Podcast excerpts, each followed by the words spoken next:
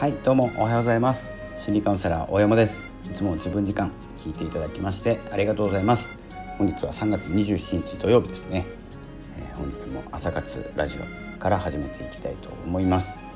えー、ということでですねこの自分時間っていうのは自分らしさとか自分を生きるということをテーマにお話ししております。まずですねいいねボタン押していただけると嬉しいです、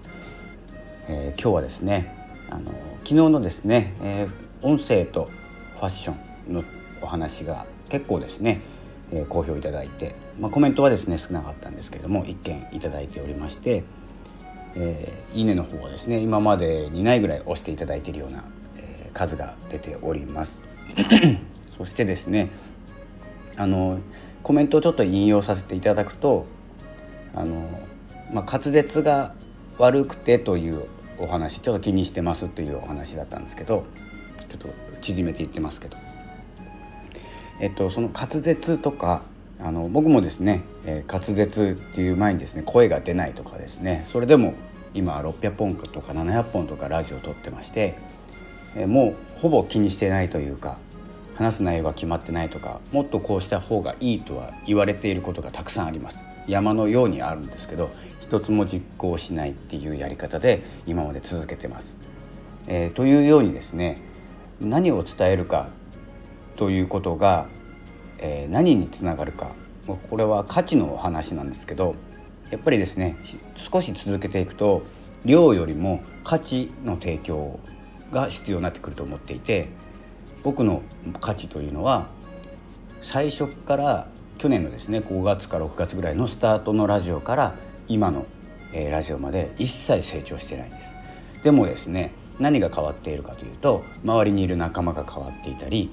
えー、例えばですねあの収益化音声配信で収益化できるようになってきたり、えーと、ブログの方もですね調子が良くなってきたりというこう相乗効果が生まれてるんですよでもですね何をしているかといったら話し方を直したわけじゃないし仕組みを作って、まあ、仕組みは作ったんですけどえーと、話すスタイルも一切変えてません。で運転中とかのラジオはやめましたあのながら運転になるから良くないっていうことであの規制というかですね規約にあるのでそれはやめたんですけど、え、それ以外はですね何も書いてないんですよ。でですね今日結論何が言いたいかというとその滑舌というお話を聞いてちょっと思ったんですけど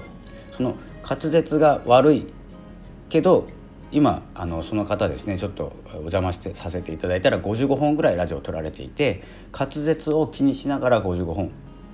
ラジオを撮っているんですよ。それって素晴らしいことなんですよね。あのファッションとも一緒なんですけど自分の個性とかアイデンティティのお話するとあのその個性をちゃんと立派に生かしながら行くっていう姿勢なんですね。自分を認める姿勢僕もそうなんですけど結構自己肯定感高い方なのであの、まあ、どんなに評価が悪くても肯定しちゃうっていうちょっとめでたいタイプなんですよ。なのでそのまま進むんですけどでその分あの人より遅いことがあるんですよ。聞いた方が早いなって思ったりすることもあるんですけどなんせ自分が大事っていうか自分大好き人間なんでそのまま進んじゃうそしてそれを何とかしちゃうっていうところまで行動するその行動量は増やします人の言うことをアドバイスとか助言とか聞かなかった分自分で何とかしてやるっていうですね熱がこもるので何とかするんですけどそんなようなことをしているとですね続けているとあのそれを同じように悩んでいる人の勇気になるんですよ今度は。例えば滑舌が悪い人って 失礼いたしましたあの世の中に1人とかじゃないんですよね多くの方が悩んでいることかもしれないですしでも音声配信をしたいっていう人の勇気になるんですよ。で滑舌が、まあ、聞いたら滑舌全然悪くなかったんですけどあの滑舌本当に悪い人って芸人さんとかでもいるじゃないですか。でも何かを伝えたいとかみんなを喜ばせたいって思っているからテレビに出るし何かを伝える。で滑舌が悪いっていうことをまあ、そのか、えー、芸人さんはネタにしているんですけれども例えばですね滑舌が悪い私でもこんなに続けられていることっていうもの自体がですねそのままでもう価値なんですよ。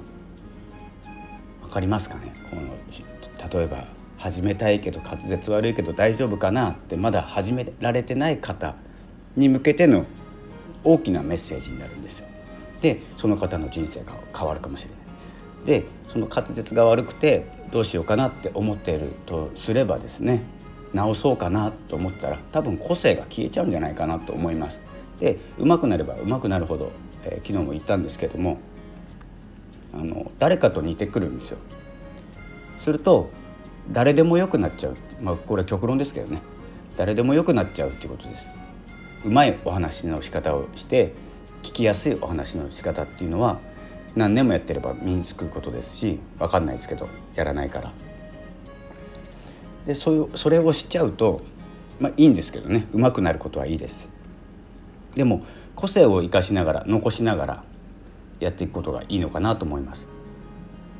僕もですね話の内容こういつも原稿を作らないで撮ることが多いのであっち行ったりこっち行ったりするんですけど 直しませんそれが個性だと思ってるしあの、まあ、自信持って言えることじゃないんですけどその分違うところで頑張るって決めてるんですよ。なぜならその仕組みとか仕組みとかスタイルとか何て言うんですかね作るのが苦手だからなんですけど苦手なことを一生懸命やるぐらいだったら